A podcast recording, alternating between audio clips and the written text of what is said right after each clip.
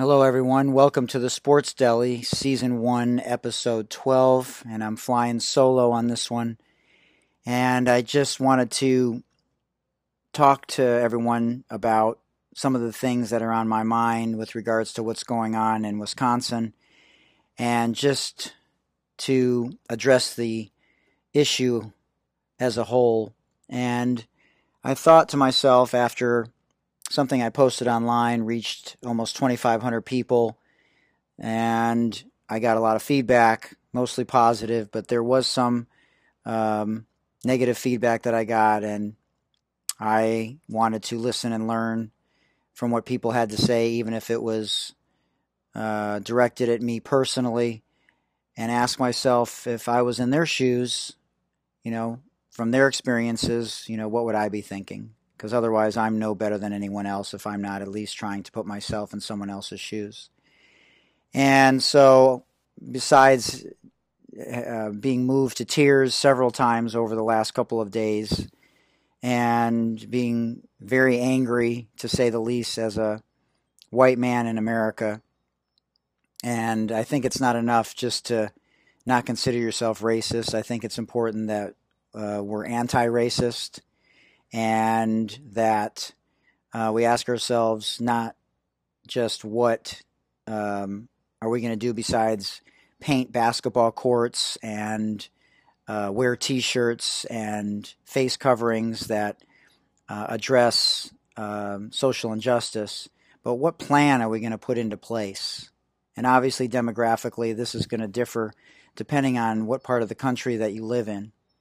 But the reality is, besides the uh, economic disparity in this country uh, between the people that are in power in this country, the people that make decisions in this country, that um, make the decisions, uh, the the very people that um, are in power in the media, and people that are in power in sports, in Congress, uh, typically with the Oval Office. And how are we going to put uh, plans in place from a, a, municipality standpoint, from a state standpoint, and from a federal standpoint? And obviously, we can have these conversations with people at home. Uh, obviously, it helps when uh, professional athletes, African Americans, are uh, sending a message and trying to make a statement about uh, social injustice um, through their actions or inaction, uh, especially recently with uh, the WNBA, Major League Soccer, uh, the National Basketball Association, um, tennis player, and then the uh, entire uh, women's tennis tournament. Um, and today, hockey was added to the list and um, you know major sports uh, leagues. Uh, the NFL has talked about uh, boycotting. They already boycotted practice, and when you have a collective front of leagues or uh, teams within a specific organization, it's a lot more powerful than people going off in their own directions, which it seemed like uh, was the case when the NBA initially uh, decided to have this bubble. And so uh, I think the conversations are, are very important. I think it's great that the teams boycotted, and I also think it's important that they continue to play.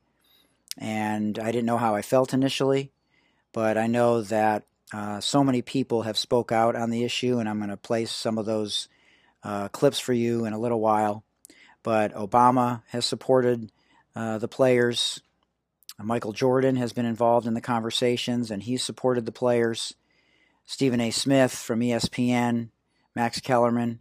I haven't really seen one person uh, in a position of power, uh, especially in terms of African Americans, who have said that they didn't support these leagues uh, standing up for what they believe in and um, boycotting their respective games uh, or matches in in their respective sports.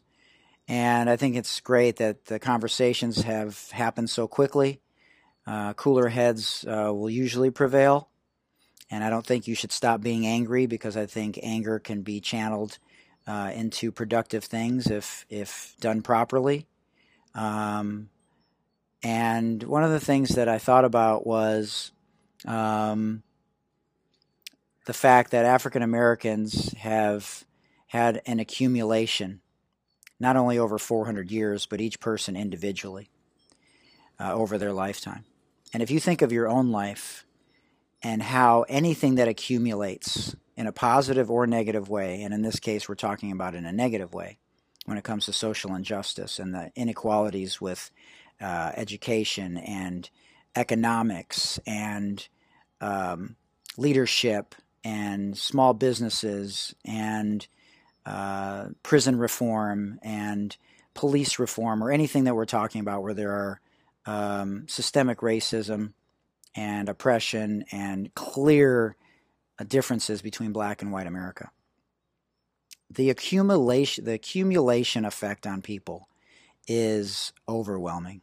And as so many of these African American and black men have said recently, they're exhausted. And can you blame them? Can you imagine every single day, 365 days a year, every single time you walk out of your house, how exhausted you must be? That in the back of your mind, all you think about is because of the color of your skin, that you're going to possibly get pulled over, that you're going to possibly get shot because you're going back into your car to take your kids home, because you're protesting in Indianapolis during a Facebook Live video and you get shot by police, uh, or you, you you have somebody come into your house unannounced, um, and you know the stories are are endless with regards to um, the the different set of rules between black and white America, and it's exhausting. So the accumulation effect is, uh, as like I said, making so many African Americans that are coming out and talking about it. Whether it's Chris Webber uh, from TNT, who was very emotional last night. Doc Rivers, who was emotional a couple of nights ago, who's crying. LeBron James, the face of the NBA, he's uh, very emotional about this issue, and so many others. It's exhausting. Um, I'm not even going to say I'm I'm exhausted because I feel like I have no right to complain uh, compared to what African Americans and Black uh, people around the world have been through. But I can't even imagine having to uh, accumulate these types of feelings and thoughts on a continuous 24 7 basis, 365 days out of the year, uh, and what that must feel like to, to have that as just a part of your consciousness every single day. It's just, it's just got to be uh, overwhelming. And, you know, you wonder why there's so much frustration and why this has to be a white problem. Now, if you took it, if you take a look at the faces of American power, um, because this is a white problem, as I've said before, and we have to take a stand. And I really want to know why there are not more white people in power saying something uh, and being in the forefront. You know, African Americans and blacks have been uh, screaming at, at, the top of mountaintops for years and continue to. And where's Jerry Jones? Where's Jerry Jones? Where, as much as I love Tom Brady, where's Tom Brady? You know, where where are the the people uh, who truly believe Black Lives Matter and uh, members of the entertainment field? Uh, why are they not at the forefront of this issue uh, more than they they are right now. And you know the the leaders of the uh, largest American companies are predominantly all white. Uh, whether you're talking about Bill Gates or anybody else that's in power uh, with Fortune 500 companies, you know the president and his cabinet, mostly white people. President of Ivy League universities, all whites. U.S. senators, all whites. Hollywood executives, mostly all whites. Uh, people who decide what music gets produced, mostly whites. Mayors of Americans' major cities. There are some African Americans, but in the largest cities, mostly whites. Uh, people who influence people uh, in terms of what they read. You know, Oprah obviously is very powerful in this regard, um, and there are some other African Americans and minorities who are very powerful, but uh, mostly whites. Uh, people who decide what television shows and what movies people see, mostly white people. People who decide how news gets covered, mostly white people. The Supreme Court, mostly white people. American governors, mostly white people. Top military advisors, white people. Owners of men's professional basketball teams, mostly white people. Owner of men's professional football teams, mostly white people. Baseball teams. And I could go on and on. And we're not going to change anything if we don't get white people across the board to be in positions to make changes within their local municipalities at the state level and at the federal level. This is a multi layer issue, and we have to start at home, but we have to have plans in place. From reparations, in my opinion, starting uh, some type of 401ks for kids in low income areas, to uh, continuing the message at the major pro sports level, to making inroads with police, prison reform, uh, uh, small business loans, and over the course of time, people will see, hopefully, not this generation, but future generations, African Americans, as equals. And I'm going to play some clips for you now with regards to some of the things that people who are way more important than me have been talking about. And I just felt like I had a responsibility with this platform, uh, having listened and learned to so many of my amazing uh, guests that uh, Coach Kaplan and John and I have had the good fortune of having on our podcast. This is the Sports Deli Special Edition, Season 1, Episode 12 with regards to the Black Lives Matter movement and the recent protests here in the United States uh, with regards to major sports teams. Um, the other question I have is um, Do you think that if the SEC and the Big 12 and um, the uh, the other uh, uh Power Five conference, uh, if they boycotted this football season and this basketball season. Do you think that would change anything with regards to how people view the issue? Because I'm I don't want to talk to just the people that already believe in what I'm saying. Those aren't the people that I'm trying to have conversations with and get you to understand uh, what I've learned and what other people that are a lot more experienced in this issue are saying.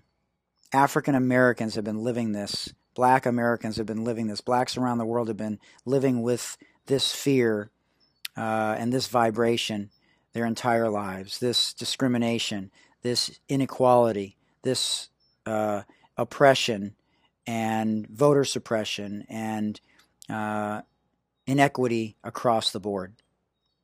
Those are the people we should be listening to and learning from.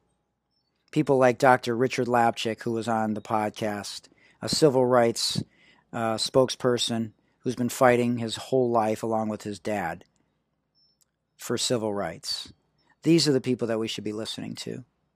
And if you're an introspective person and you care about your fellow human beings, this isn't a Democratic or Republican issue. This is a right or wrong issue. And I'm more than happy to sit down and have thoughtful conversations with the other side. But if you're not even willing to uh, admit that there's uh, inequities that are so systemic in nature, uh, from how much whites and blacks get paid for the same job with the same degrees, to the way that Republicans and Democrats have both screwed up uh, our prison system, uh, and how that needs to be overhauled completely, uh, to privilege politics, to uh, all the little microaggressions that happen, that people say behind closed doors uh, to their friends. You know, it's it's going to take some time, but we got to put some things in place that help to turn things around. And I hope that my words resonate with some of you who don't know uh, much about this, that you want to learn more about it because of some of the things that we're talking about on my podcast, and that sparks your curiosity to possibly listen to other podcasts um, like Angela Rye, you know, Michael Steele, Stephen A. Smith, uh, Michael Wilbon, Chris Webber, uh, other people in powerful positions Obama, Michael Jordan, Magic Johnson, Tiger Woods, maybe people that you respect and will listen to maybe a lot more than you'd listen to me. Anyways, this is the Sports Deli. I appreciate you listening. I'm going to have some more comments here, uh, but I want to play some clips for you uh, from some of the people that have been speaking out on what's been happening recently in terms of the protests with the major sports leagues and teams and players individually in individual sports. And I applaud them so much for taking a stand, going against the collective bargaining agreement, uh, and not caring what the ramifications are. I applaud Adam Silver for being an unbelievable, arguably the best commissioner in the history of sports, uh, for the stand that he took on um, Donald Sterling when he first became commissioner to always being on the players' side, and more importantly, uh, earning their trust from day one. And that's why the NBA is the trendsetter in terms of um, standing up for social injustice.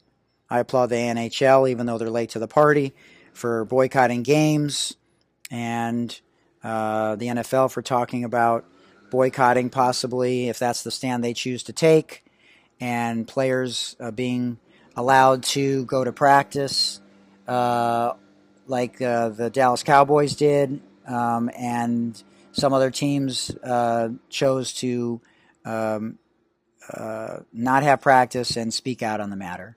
Everybody's going to handle the situation differently, but hopefully we see some changes here uh, that are tangible changes that are discussed with our legislature and our um, various uh, people at the local level, the state level, and the federal level.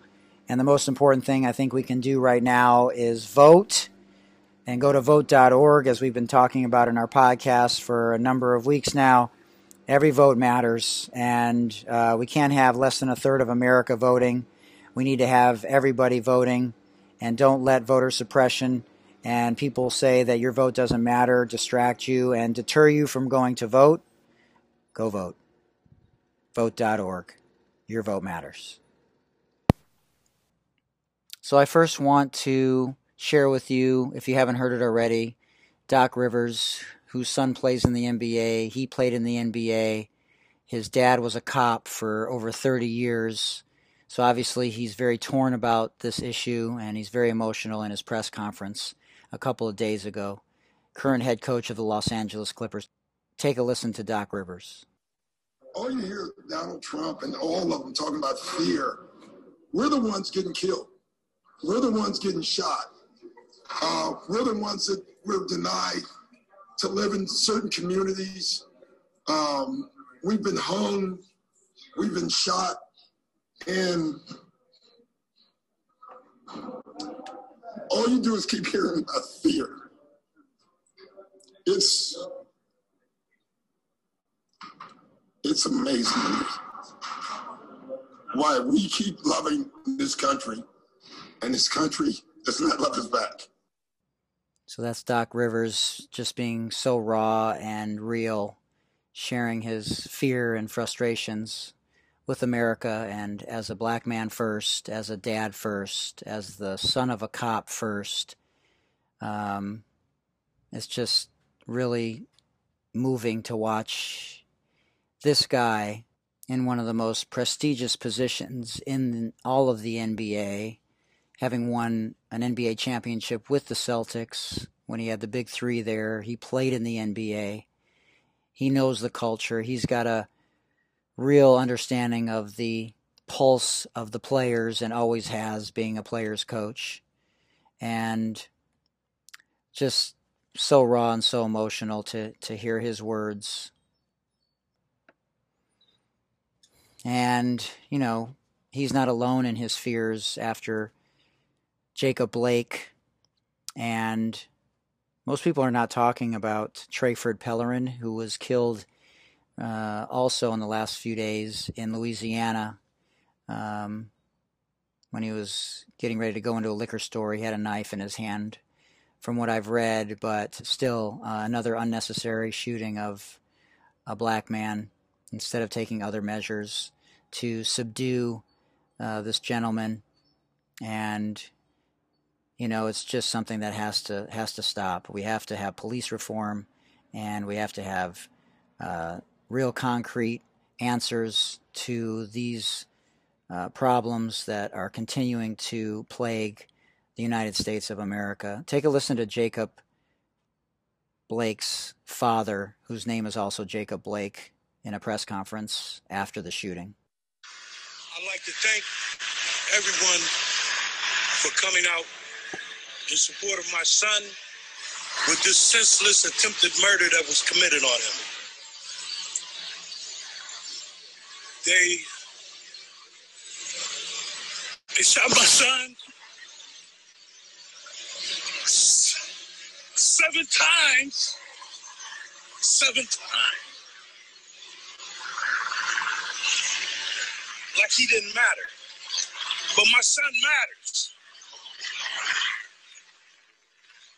He's a human being and he matters. He does matter, and all black lives matter. And blacks have been cheapened for 400 years. And the cost of an African American life has to be equal to that of their white counterparts. And now Jacob Blake is paralyzed, whether it's permanent or temporary, doesn't matter.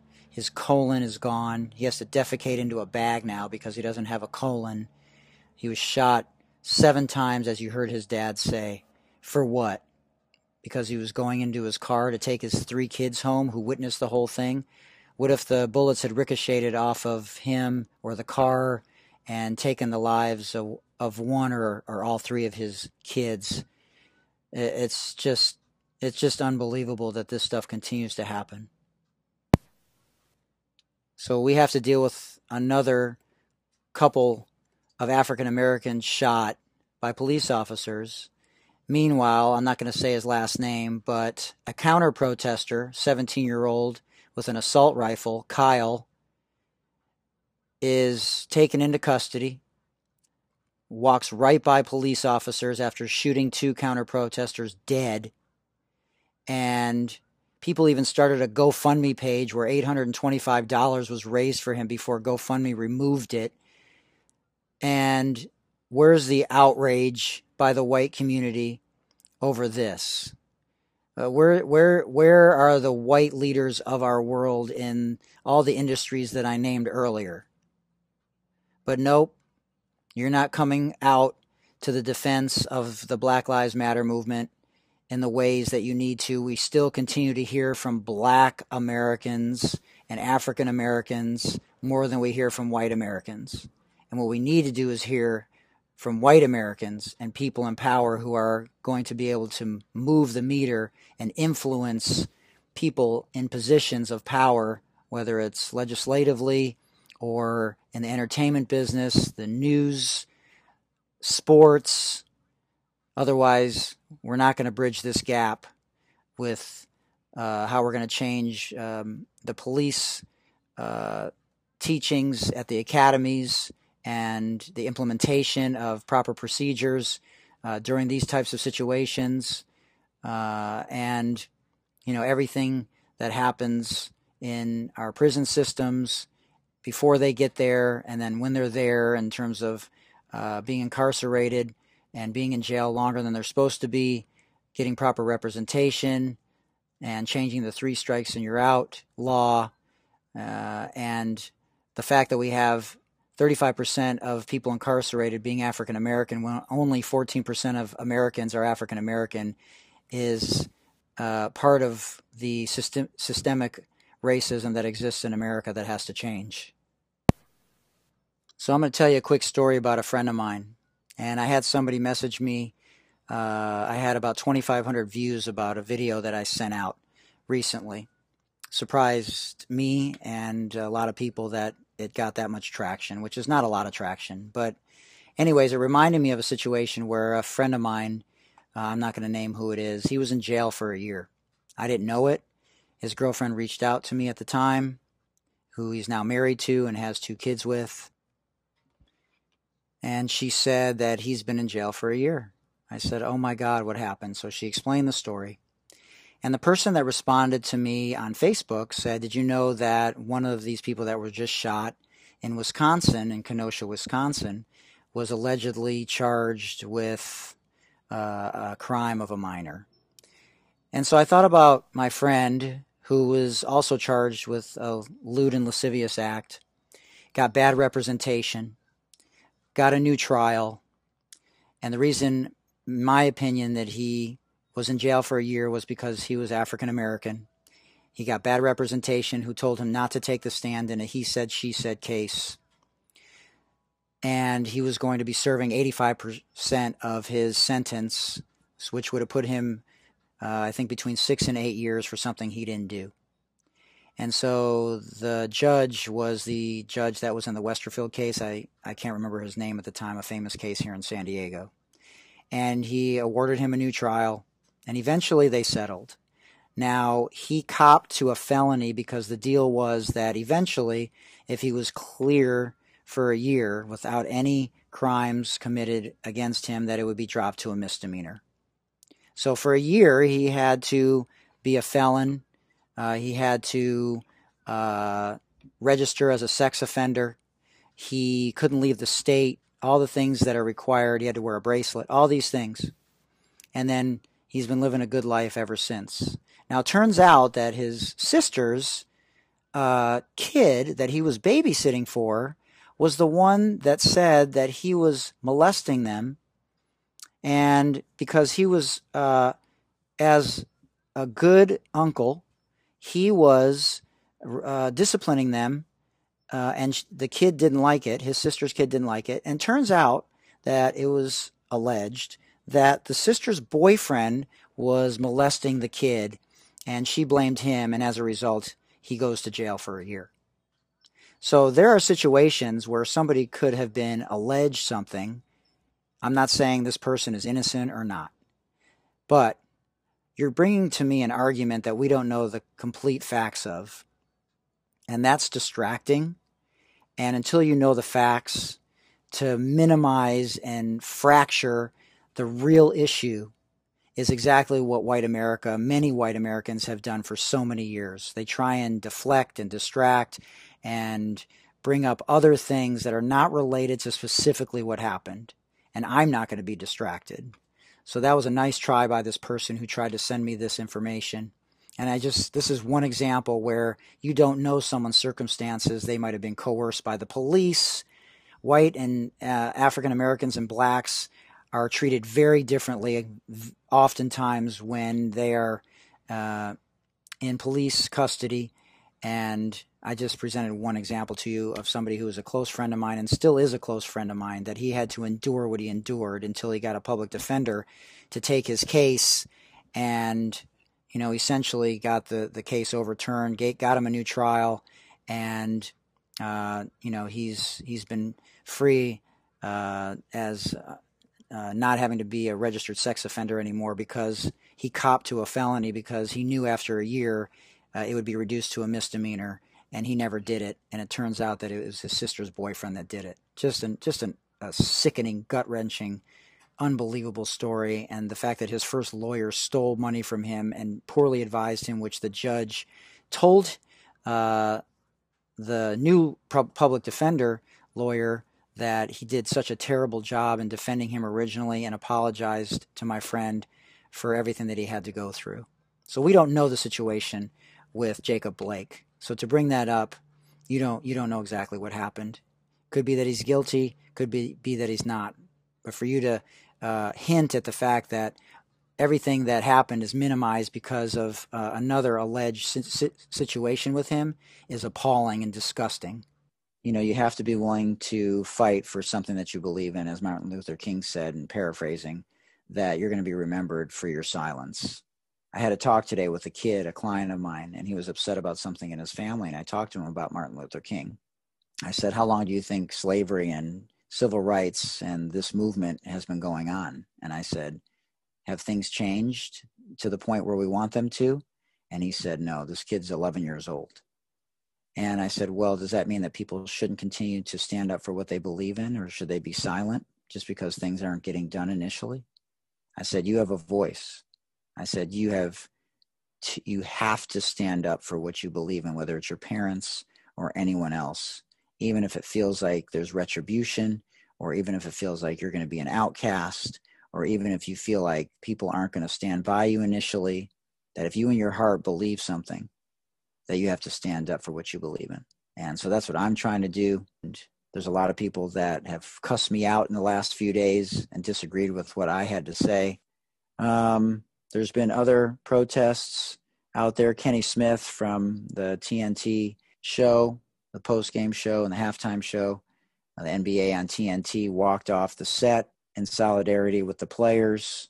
And I've heard the argument that people think that he pre-planned it or you know why did he come and then leave and come on man stop minimizing an african american's uh, uh, attempt to show his frustration and and his sadness and protest in the way that he wants to how about just appreciating him for standing up for what he believes in as a principle instead of criticizing him and trying to minimize him and and uh, in another attempt to keep the black man down. Man, I'm so sick of these microaggressions and people trying to do everything to minimize and find fault with things that people do instead of just appreciating the fact that he was standing up for something he believed in. This is a good guy. And if you watch Charles and Shaq and Ernie's reaction on the set, man, he didn't plan this.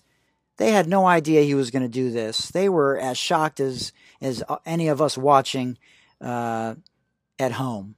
Come on, man, give this guy some credit for what he did. Give every one of these people on this platform the credit they deserve for standing up for what they believe in, for what is an inarguable uh, concept of of inequality in America and in so many parts of the world. Come on, y'all. Come on. It's got to happen we we got to have more people protesting in Hollywood.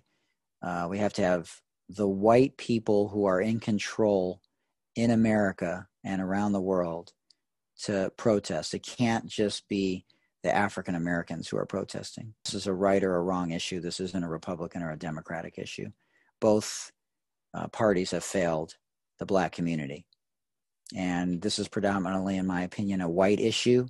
And it's I'm sick to my stomach by what I continue to see day in and day out.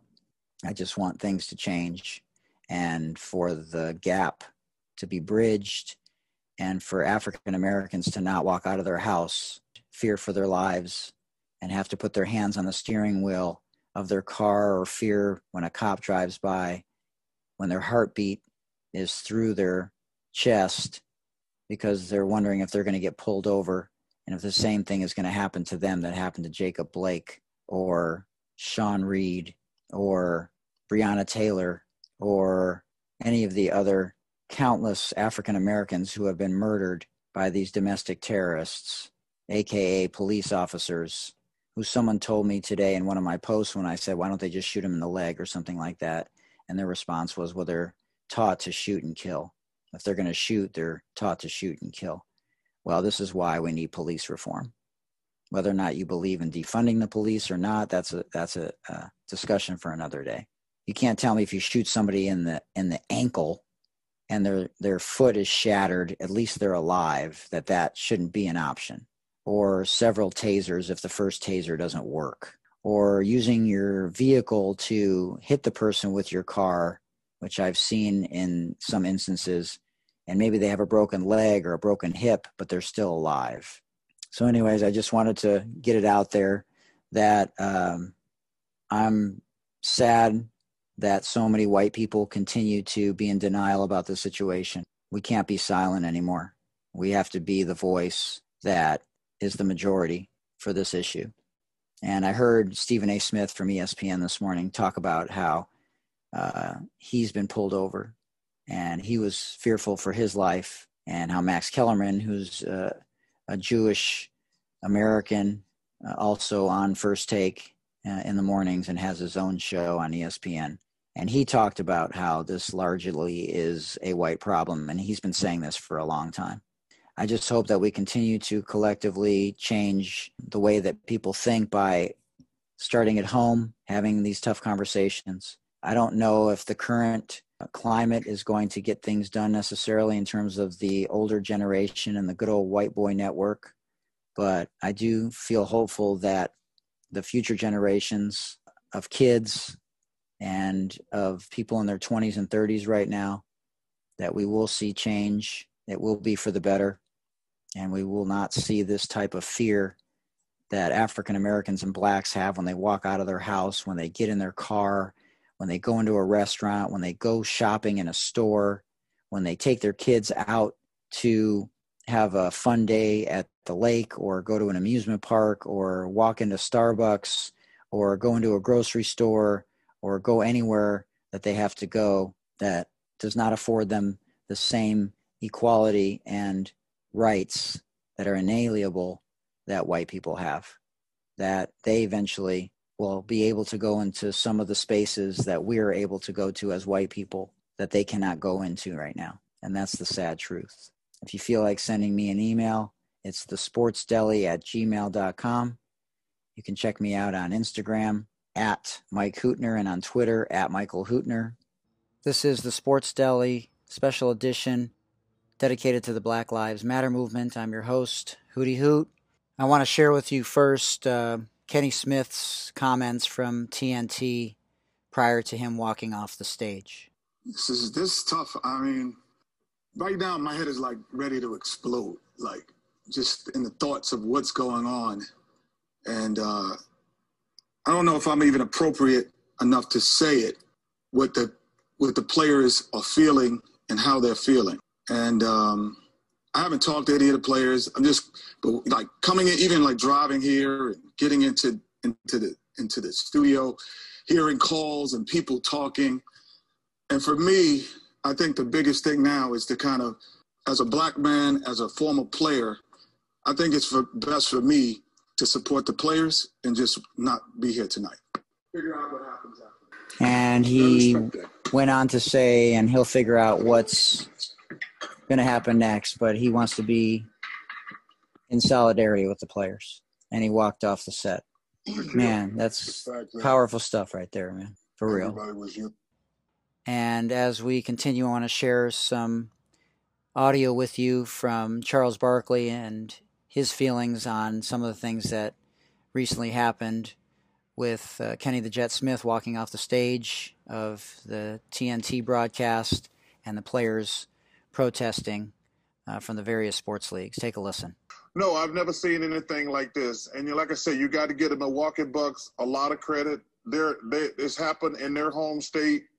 They felt the most pressure. I know other teams have been talking about it, but it took the Bucks to lead the forefront. Uh, Giannis and Coach Budenholzer and those guys, it took great courage.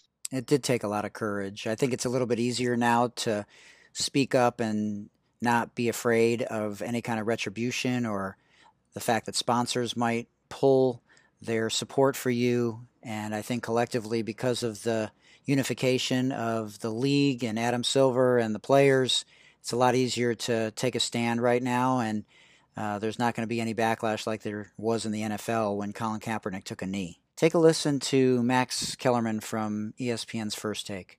When Jackie Robinson broke the color line in 1947, the first African American player to play in Major League Baseball, and the fans were harassing him, and he was getting death threats and all this, one of the most popular players on the Brooklyn Dodgers at the time was Pee Wee Reese, his keystone partner, because Robinson played second base, Pee Wee Reese played shortstop. They're both now in the Hall of Fame. And Pee Wee Reese, as they're booing Jackie Robinson and all this, walks over to Jackie Robinson and puts his arm around him, saying, See this guy? He's with me and I'm with him. And anything you are saying about him, you're saying it to me too. There's not one Pee Wee Reese in the NFL. Again, well, Stephen A., I want to be very clear. I'm not saying that if someone's conscience tells them Hell no. I am standing up for the national anthem. I believe in this, and I'm not going to protest something in a way that I find distasteful simply to show solidarity. That's fine. I'm not talking to those people. I have nothing against those people. Good for you. You stand up for what you believe in. But for but what I'm asking is, given the number of white players in the NFL, there's not a single one of them who feels differently or at least ambivalent. And among that pool of players, there's not a well, single one of them that's willing to risk some job security. And I agree with Max, and this is part of what I was saying in the beginning of today's podcast. This is the Sports Deli Season 1, Episode 12, special edition dedicated to the Black Lives Matter movement and the recent protests. When I was talking about the fact that there's not enough white people, white men in particular, speaking out on this issue, especially in Congress, the music industry, the sports industry, the news industry. Uh, the president certainly has failed America in this area. And so I agree with Max Kellerman 100%. Take a listen to Ernie Johnson from the NBA on TNT. Very heartfelt words from Ernie Johnson. In my 30 years in this chair, I remember Magic and his announcement about HIV 91. Remember Adam Silver in 2014 addressing the Donald Sterling situation with the Clippers and saying um, that I am banning him for life and how impactful that was at that moment. And then today, no podium involved, simply, we're not going to take the floor. And here's Shaquille O'Neal's response to Ernie. And I share these different voices with you because I think it's important that obviously I share my opinions with you as a white man in America, 51 years old, having lived in seven decades now but these people know a lot more than I do, especially the African Americans that I have shared with you in this podcast and their opinions about what they've been through. And this is the way that I've been listening and learning and then trying to share that information with you, especially those of you who don't really understand the movement or are not sure whether or not this is something that is worthy of your time. But I assure you that it is and I hope you really want to be on the right side of history. Uh, African Americans are fed up. People that care are fed up, and something has to change. But I'm with Charles. What is the next step? Do you say, okay, I'm going to boycott the season? Because right now the games are just postponed. Uh, something's going to happen next week. Something's going to happen next year. Something's going to happen next month. Uh, and I'm, I'm with you on whatever stand you take. But are we canceling? Are we postponing? What's the next plan? And how does this eliminate bad people's thought process? I'm not sure that canceling the game is going to make a racist person say, oh, they canceled the game. I'm not going to be racist anymore. We have to identify certain areas certain problems, root out the evil, root out the problems, and we have to start systematically taking these things down. Because again, you know, we're all businessmen here.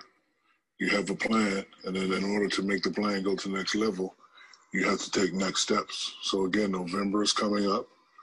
Make sure you, you get a new DA. Make sure you get a new chief of police. Make sure you get a new mayor. Make sure you get a new president. Make sure you get a new sheriff. It's in our hands. It's always been in our hands. We need to put people in, in, in place that understand our language, understand understand our frustrations, and that, that that'll be where we're starting to, you know, enact on the plan. And I couldn't agree with Shaquille O'Neal more and Charles. And I applaud Kenny Smith again for walking off and standing in solidarity with the players. Let's take a listen to Stephen A. Smith's reaction to the games being canceled tonight. I'm incredibly proud of all parties involved. First of all, I want to give major, major props to Giannis Antetokounmpo, the Greek freak, because he stepped up in a big way. I think Marc Spears was right on the money. Uh, if he didn't want to do this, it would not have happened, or it would have been a really huge roadblock or impediment to it happening. George Hill and the other players on the team stepping up, Budenholzer supporting them, uh, the Bucks organization as a whole supporting one another. We give them props. The Orlando Magic joining in, we give them props because I think that if the Milwaukee Bucks stood alone, it would have been absolutely positively disastrous. It would have looked like a house divided. They would not have looked like they were coming together. People would have found ways to poke holes at these guys, and it would have been counterproductive in my estimation. But when you stand up collectively, what you're saying is, and what you're admitting, Rachel, is that you know there may be a potential sacrifice in here. Obviously, the networks are going to lose money potentially. That means the league is going to lose money. That means individual owners are going to lose money. And as a result, they're going to ensure that the players lose money. Nevertheless, the players said, damn that, to hell with it, as LeBron James tweeted, and with words, the F word, because I can't repeat that over the airwaves. The bottom line is taking that kind of position is basically acknowledging that you recognize the potential sacrifice that comes along with it is going to affect you uh, potentially hugely monetarily and you don't give a damn something needs to be done and anything that it takes to bring attention to the plight of African American men in this nation, you're going to stand up and fight no matter what. And if you've got to go down, you've got to go down swinging. And none of them are alone. And that's what's so important about this. And that's why I'm so proud and impressed with what they were doing. Again, if they were doing it individually, they were doing it by themselves, even as one team, I would have had a huge, huge problem with it. I agree with Stephen A. Smith. And he's somebody that I love to listen to with regards to uh, this subject because uh, he's very passionate about his thoughts on sports and about uh, racial inequality and social injustice in this country. I think Michael Wilbon from ESPN's PTI, along with Tony Kornheiser, made a great point about what resonated with the players in the NBA. Take a listen what are other basketball players thinking? LeBron James, you know, either tweeted or Instagram posted something recently uh, today that expressed his extreme level of frustration. I think the Doc Rivers remarks last night, powerful and eloquent. They moved me enough that I reached out to Doc at like two o'clock in the morning to just exchange ideas about what what what what is this? And Doc did not plan this. It was an outpouring, which he told me. And I think that resonated, Tony, particularly with players. Doc Rivers and Gregg Popovich may be the most sort of respected coaches in the league. Doc Rivers, for younger players, he, he's a beacon to them in many ways. And I think that this had something to do with what players felt and what we are now seeing executed. Profound words by Michael Wilbon. Now, I want you to take a listen to Chris Webber of TNT and, you know, we remember Chris Webber for the infamous timeout while he was at Michigan in the championship game uh, against North Carolina and, you know, for his rift between some of the other players with the Fab Five that, you know, they have since reconciled. And I've never really heard him in this light, and I have a newfound appreciation for him for what he had to share last night on TNT. Take a listen. But I'm here to speak for those that are always marginalized, those that live in these neighborhoods where we preach and tell them to vote and walk away. Charles Barkley came to my high school. Just seeing him in the locker room, seeing his hands and his body, that inspired me. You can't see something, you can't be something until you see it. And when I tell you the little kids that have called me upset, I have a godson that has autism, and I just had to explain to him why we aren't playing.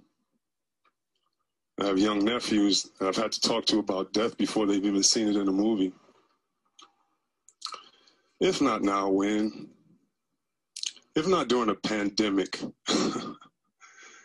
and countless lives being lost, if not now, when?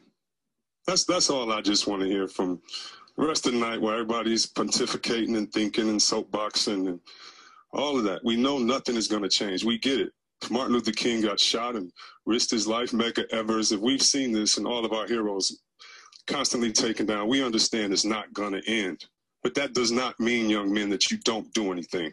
Don't listen to these people telling you don't do anything because it's not going to end right away you are starting something for the next generation and the next generation to take over. Do you have to be smart? Yes. Do you have to make sure that you have a plan? Yes. Do you have to be articulate about that plan? Yes. All of those things. But that's what you're going to do. They're professionals. They know how to be the best of themselves. And so I applaud it. I applaud it because it is the young people it is the young people leading the way, and I applaud them. Man, that really moved me to tears. That was really profound. I wasn't going to include this clip from Stan Van Gundy, but I think he makes some really important points as a white male uh, in this industry for the majority of his adult life. Take a listen to what Stan Van Gundy, an announcer uh, for TNT, had to say with regards to Chris Webber's comments and race relations in general. Well, I, I mean, I think the way we approach race in this country and the mo- way most people look at it is you know it, it's depressing quite honestly. I mean that that's how we view people. And, i think yeah I, I, think within teams what happens is we get to know people. I mean my own feelings on racial issues are basically from hearing stories of people like you and chris and guys that i've coached and you these are people you get to know these are people you like and care about and their experiences are 180 degrees different from what people who have skin color like mine go through in this country. Um, and because you care about those people, you just more and more start saying, man, this has got to change. You know, I mean, 14% of our population is black. Over 35% of our incarcerated population is black. Like what's going, what's going on here? I mean, and that's why I, I don't want to just narrow in on one incident. It's a bad incident, Jacob Blake getting shot, but it's just emblematic of larger problems of racial injustice. And I, I think we need to look at the whole thing. And I think the players are trying to bring attention to all this, and I think they're trying to figure out the best way to make an impact. And Chris is right. Like, we've got to applaud that, and they'll try to figure out the next steps Hell, everybody's trying to figure out the next steps. If it were easy, it would already be fixed. And one last rebuttal from Chris Webber with regards to what Stan said. And I think that that's why it's so cool to have Coach Van Gundy on here. Well, that's why you see players from all different nations coming together uh, and working together. And I like to challenge everyone at home to just think about that quote. It is not about the words of your enemies, but the silence of your friends. Powerful and man. And this is just going to take it way back on something else, is because Emmett Till's mother decided to put him on the cover and decided to put his picture out there when he was so brutally killed years ago. And I always think about her strength because if she didn't put that picture out to show what lynching, what the KKK, what others were doing, that that right there opened America's eyes in a lot of ways. It got the attention. That gruesome, ugly picture of a young boy, not even old enough to vote, being killed for a lie. So the trauma, I can't watch the news. That's the trauma. Or the trauma is to become um, cynical. Oh, he should have done this or oh, another one. No, that's the trauma. When you accept this new norm as for what it should be, or when they tell you quit pulling out the black card, or quit being racist, or that guy was a criminal, or you can kill someone because they did something wrong. No, that's the trauma we're fortunate to be in a bubble getting room service. And it can take you in a dark place. So I'm not speaking to each person's makeup. But the bubble that, eh, you know, Butler talked about this and not wanting to have the name on his jersey. And I've always thought about this. I go in places, I try to dress nice on TV when I'm out. I'm the bummiest guy. And whenever I go into the store or something, if you don't know me, you'll, you'll follow me or there's, and having friends, they, they see it. And what happens when you and your brother in the same place and you're treated differently because the security guard didn't know he was with you? It doesn't leave. There's a such thing called survivor's remorse, whether it's the opportunities you get and knowing others deserve them. And so I don't, the bubble here, I'm sure, has made everything, you know, has magnified everything. But I think more the stillness, the quietness of not being able to see your family, whether in Atlanta, Detroit, LA. I think the fact that there aren't distractions. I think that has given us the cold hard fact that something else been going on out there. And I, I think that's that's the problem. My phone is blowing up from friends of mine with young black children that are really scared. And that's the trauma because you shouldn't be scared in your own neighborhood. Very famous words of Martin Luther King. Well said, C Webb. Well said, man. Thank you again, everyone, for joining us in the Sports Deli. This has been a special edition dedicated to the Black Lives Matter movement. This is Hootie Hoot, your host, and I want to finish with a couple of thoughts before I let you go. So, you know, I said in the beginning that I really want to find a way to pay it forward and get people to understand things from my perspective and realize the magnitude of the problems going on in America and to not sweep this under the carpet and act like it's somebody else's problem. It's not enough just to not be racist, but you have to be anti racist and understand that the disparities in this country are so great, not just from a fiscal perspective, but in terms of incarcerations, voter suppression, and so many other areas from police reform that's so uh, necessary in this day and age, as we've seen and witnessed with our own two eyes. When I hear someone like Troy Vincent, an African American person who's in the uh, offices of the NFL under Roger Goodell, and he's got sons, and he's worried about his sons who are a little bit older, you know, early 20s and I think 18 and 16 or 15 and and he's crying in a in a phone call and Doc Rivers is crying and LeBron is scared and you know these are guys on the top on top of the world and although they're entertainers in many ways they're black men and black women first who are also fighting for the same causes. The WNBA players have been at the forefront. Maya Moore, Sue Bird, I applaud them so much for what they're doing. It's just disheartening that there's so many people out there that don't recognize what's going on. They won't admit it.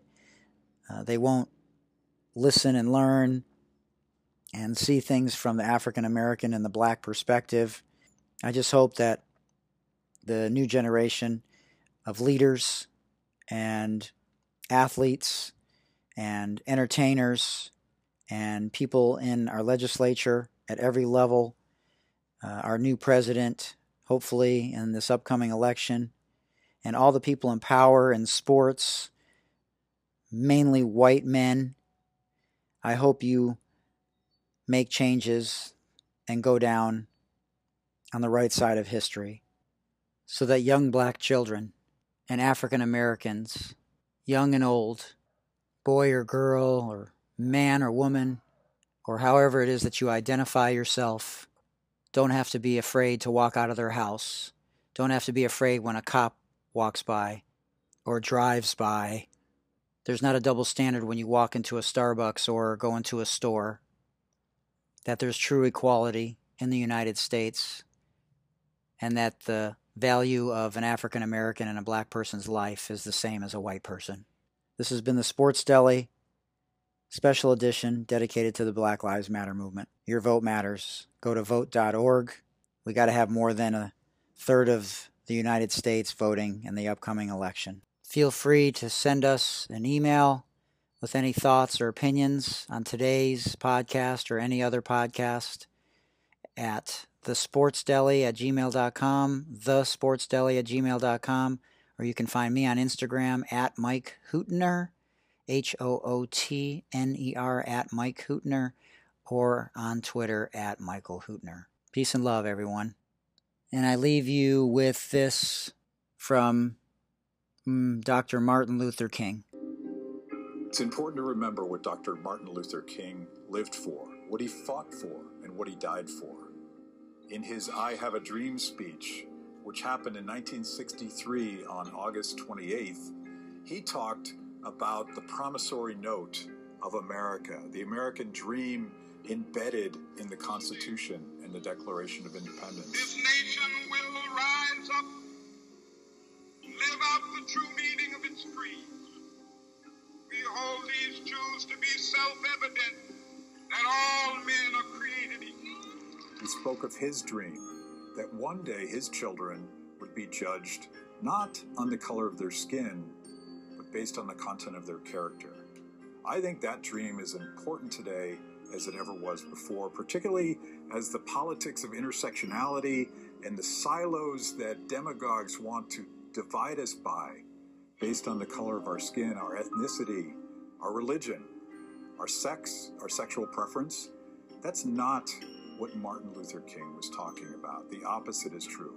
We're all equal. We're all looking for a place we can be treated the same by the laws of the land. It's also important to remember all the things that happened leading up to that speech, all the violence, the lynchings and the, and the police dogs and the fire hoses. Throughout all of that, Dr. King preached a strategy of nonviolence. It was a moral imperative, but it was also a practical understanding of the way that you teach people through your own behavior. The end is reconciliation not seeking to annihilate the opponent, but to convert him. And this is why we follow nonviolence. We're going to learn a little bit of that today, as violence seems to be an accepted method for political change and resistance. Dr. King would disagree. And that was from Free the People, Matt Kibbe.